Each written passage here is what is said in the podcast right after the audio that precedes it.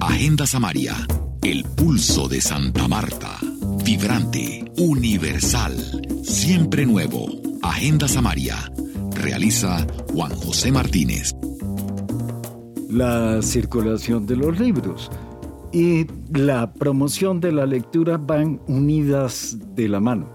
Siempre hay gestores profesionales dedicados a esto, vinculados a muchas editoriales pero los hay quienes con pasión, porque es parte de su formación profesional, llegan a amar tanto los libros que hacen de esta actividad un emprendimiento. En la Candelaria, en Bogotá, en el Parque de los Periodistas, nos encontramos a Wilber. Eh, mi nombre es Wilber Prieto Navarrete. Un personaje que se formó en la academia y que se fue a la calle a hablar de libros.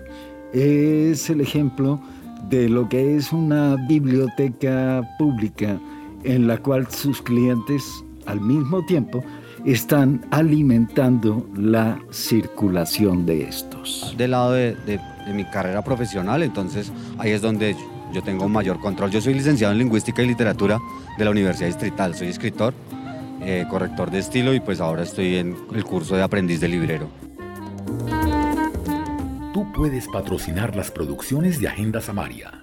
En el botón rojo de Patreon hay varias opciones de auspicio y una categoría especial para imprimir un póster con imágenes exclusivas de Agenda Samaria, entre otras opciones. Haz clic en el botón rojo de Patreon que encuentras en nuestra web agendasamaria.org.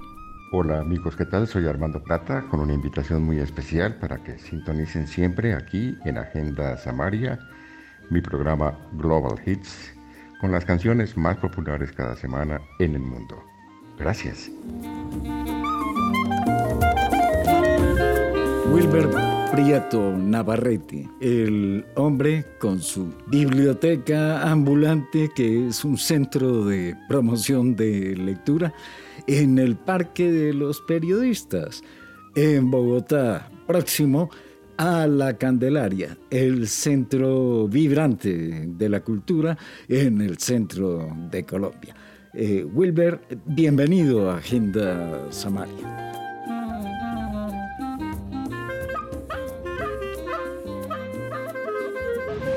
El hombre sabe de libros y además de saber de libros, arma un maletín con ruedas, se pone en el parque de los periodistas con una selección breve pero concisa.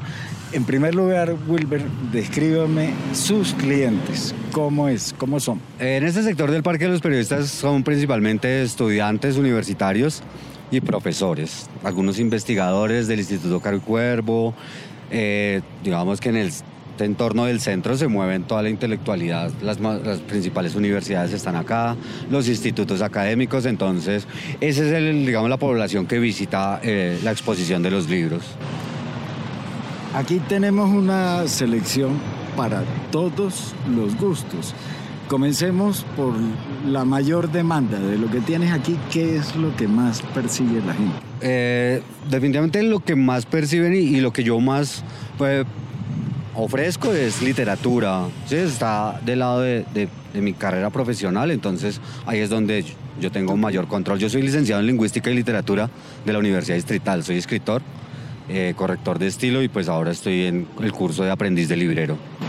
Bueno, pero es que la misión del librero es como romper esa concha de indiferencia y el miedo de acercarse a un libro. Entonces tú tienes el bagaje para seleccionarlos, ponerlos en la calle. Exacto. donde está el centro, por, acá. Cultural, digamos, académico, sí. El centro académico. De lo que tienes aquí, ¿qué, ¿cuál es el tesoro? Uy, el tesoro sin duda alguna, Dostoyevsky, el primer tomo en Aguilar, que eso es algo que estoy leyendo y lo cobro caro para no venderlo, a ver si lo termino de leer. Pero mi, digamos que mi manera de trabajar es esa, yo compro, voy leyendo y voy sacando. En este momento tengo en la casa unos libros que todavía no voy a sacar a vender hasta que no les pase una lecturita. Bueno, pero eso es una terapia para la gente que no sabe qué hacer con los libros. Ah, bueno, ahí hay otro ejercicio que es el de la circulación del libro usado, que eso también es algo que a mí me interesa mucho porque primero ayuda a la ecología, ¿cierto? Evitamos hacer otro libro nuevo cuando ya hay un libro usado en perfectas condiciones. Y pues la promoción de la lectura lo que, lo que me permite es que cada persona que se acerca espontáneamente regrese, ¿sí? Precisamente por eso, porque hay una buena asesoría, porque hay, digamos, una buena exposición, hay un buen mercado. No hay libros inútiles, por ejemplo, hay cosas que yo considero de autoayuda que, que no es necesario leer. Entonces no los exhibo, no los, no los ofrezco porque me parece que es un poco engañar a la gente diciéndole que va a cambiar algo con una lectura que en realidad no, no, no, es tan, no es tan útil. Hay otras cosas de psicología y de psicoanálisis que son profundas y que ahí hay un, hay un sustento teórico que, pues, que sí las legitima, ¿no? Entonces así se proponen, así se ofrecen. Bueno, eh, hay dos versiones del Lichim. La más conocida, la traducción de Wilhelm. Sí, señor. Correcto. Y la otra es de...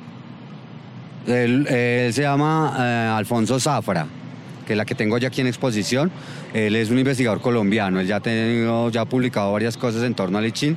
Y este que tenemos aquí es un lichín muy práctico, que es para que la gente lo consulte con las tres moneditas sin necesidad de ahondar mucho. Ya el de Edesa, el que estamos hablando, el de Wilhelm Reich, ese sí ya es un libro técnico para gente que consulta, ¿cierto? Que tiene conocimiento profundo de los trigramas, de los opuestos, ya para una consulta ya mucho más especificada. Bueno, y si tienes dos tomos en una colección breve en sí quiere decir que lo consideras importante. Sí, es un libro que tiene más de 4.000 años de historia. Todavía hoy los políticos en China, los gerentes de los bancos, de las empresas, consultan el I para tomar decisiones. Sigue siendo un libro muy importante. ¿Qué te ha enseñado el I Uy, a mí me ha ayudado sobre todo, por ejemplo, a, a mantener la tranquilidad frente al entorno, porque a veces uno le pone emoción a los sucesos externos, pero uno no tiene control sobre los sucesos externos, ¿verdad? Entonces, ¿para qué le pone una emoción a esos sucesos? El I con las respuestas que da le amplía a uno la perspectiva de hacia dónde puede uno proyectar sus acciones, ¿verdad? Es no es un libro para adivinar el futuro, sino para controlar el futuro. Entonces lo que uno hace es eh, entender cuáles son las posibles alternativas de futuro que tiene, ¿cierto? Y eso le da a uno tranquilidad y le da a uno cierta seguridad para tomar decisiones. A mí me gusta consultarlo para, para casi que cualquier cosa, a veces sin, sin, motivo lo abro en cualquier página solo por leerlo. Y no, no podía faltar Cervantes. Oh, sí, maravilloso. Y entonces, El Quijote y el periodismo, qué libro tan curioso es. No, sí, señor. Eh, como yo he notado que la presencia de los estudios sobre el Quijote es muy abundante, muy nutrida. Hay mucho tema que sacar del Quijote, entonces yo cuando encuentro estudios específicos del Quijote los compro. Me gusta leer algunas cosas porque es una obra que yo admiro mucho y considero que, que, no vamos a acabarla en poco tiempo. Siguen saliendo cosas, siguen habiendo interpretaciones, eh, sigue dando respuestas a aspectos de la condición humana, que es tal vez uno de los aspectos más importantes que tiene esa obra, ¿no?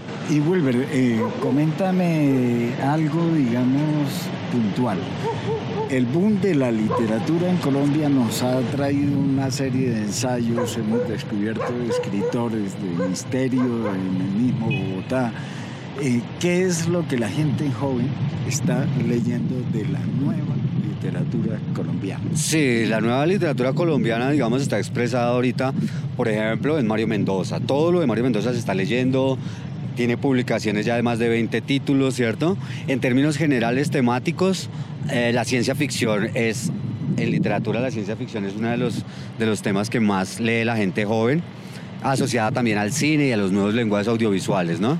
Eh, el terror sigue gustando mucho, Stephen King pues sigue mostrando.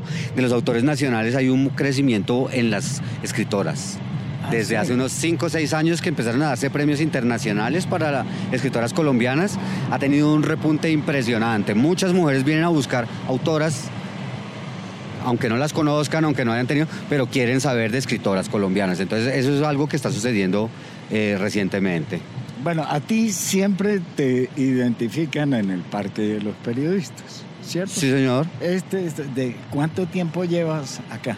Eh, no, en el Parque de los Periodistas solamente desde que se levantaron las restricciones de pandemia, o sea, ya hace un año largo, tal vez hace un año, exactamente, estamos a enero del 2023, tal vez hace un año empecé pero ya llevaba varios años trabajando en la carrera séptima, que también había un punto importante de libros, sobre todo los domingos, al frente del Teatro Jorge Eliezer Gaitán. En una especie de mercado de las pulgas. Ah, la, la, séptima se convierte en una especie de mercado de las pulgas los domingos, ¿cierto? Y ese sector específico, esas dos calles, se llenan solo de libros.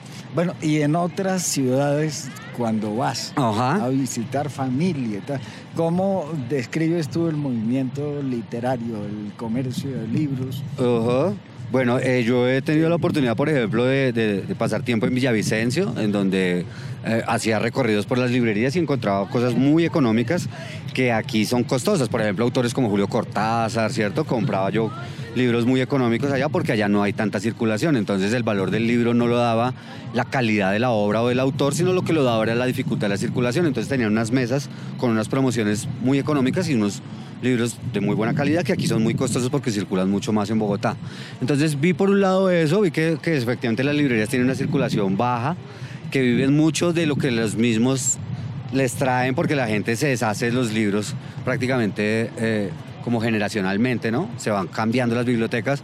Entonces, eh, en Villavicencio, donde tuve la experiencia, eh, fue más eso lo que yo vi, la circulación se daba gracias a esas herencias, muy pocas cosas se vendían, viven mucho de la temporada escolar, de los libros del plan lector, de ese tipo de, literatura, eh, mucho de la cosa de moda, lo nuevo, lo que sale en los medios, que también se consume mucho.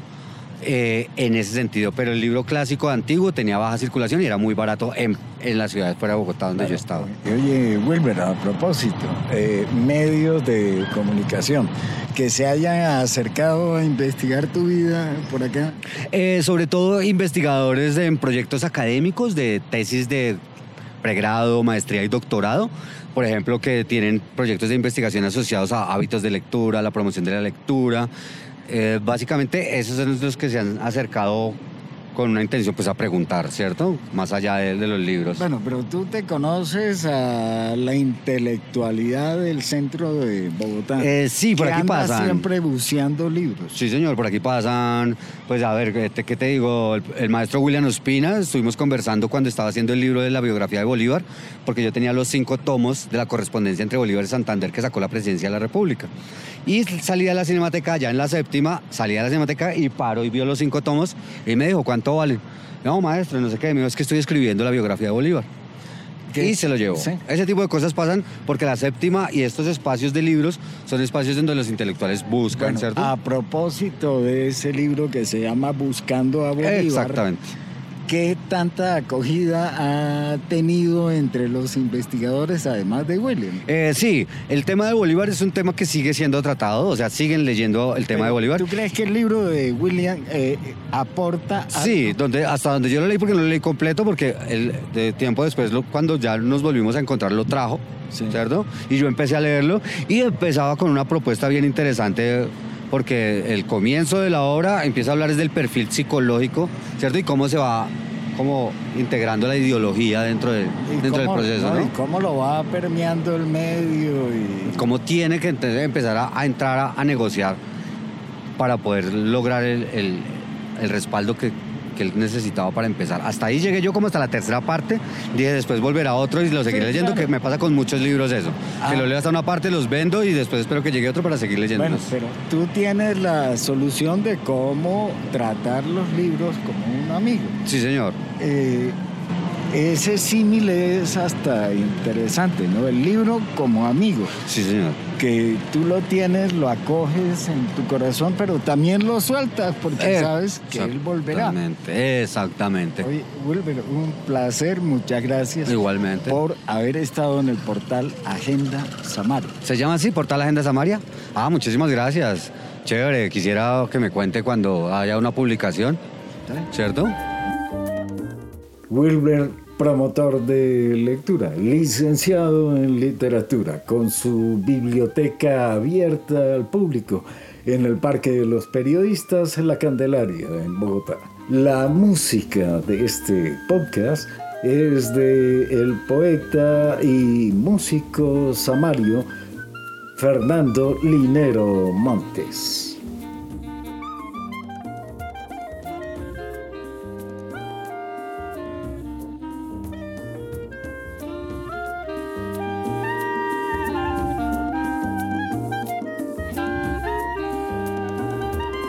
Samaria en la red. El pulso de Santa Marta. Vibrante, universal, siempre nuevo. Agenda Samaria. Realiza Juan José Martínez.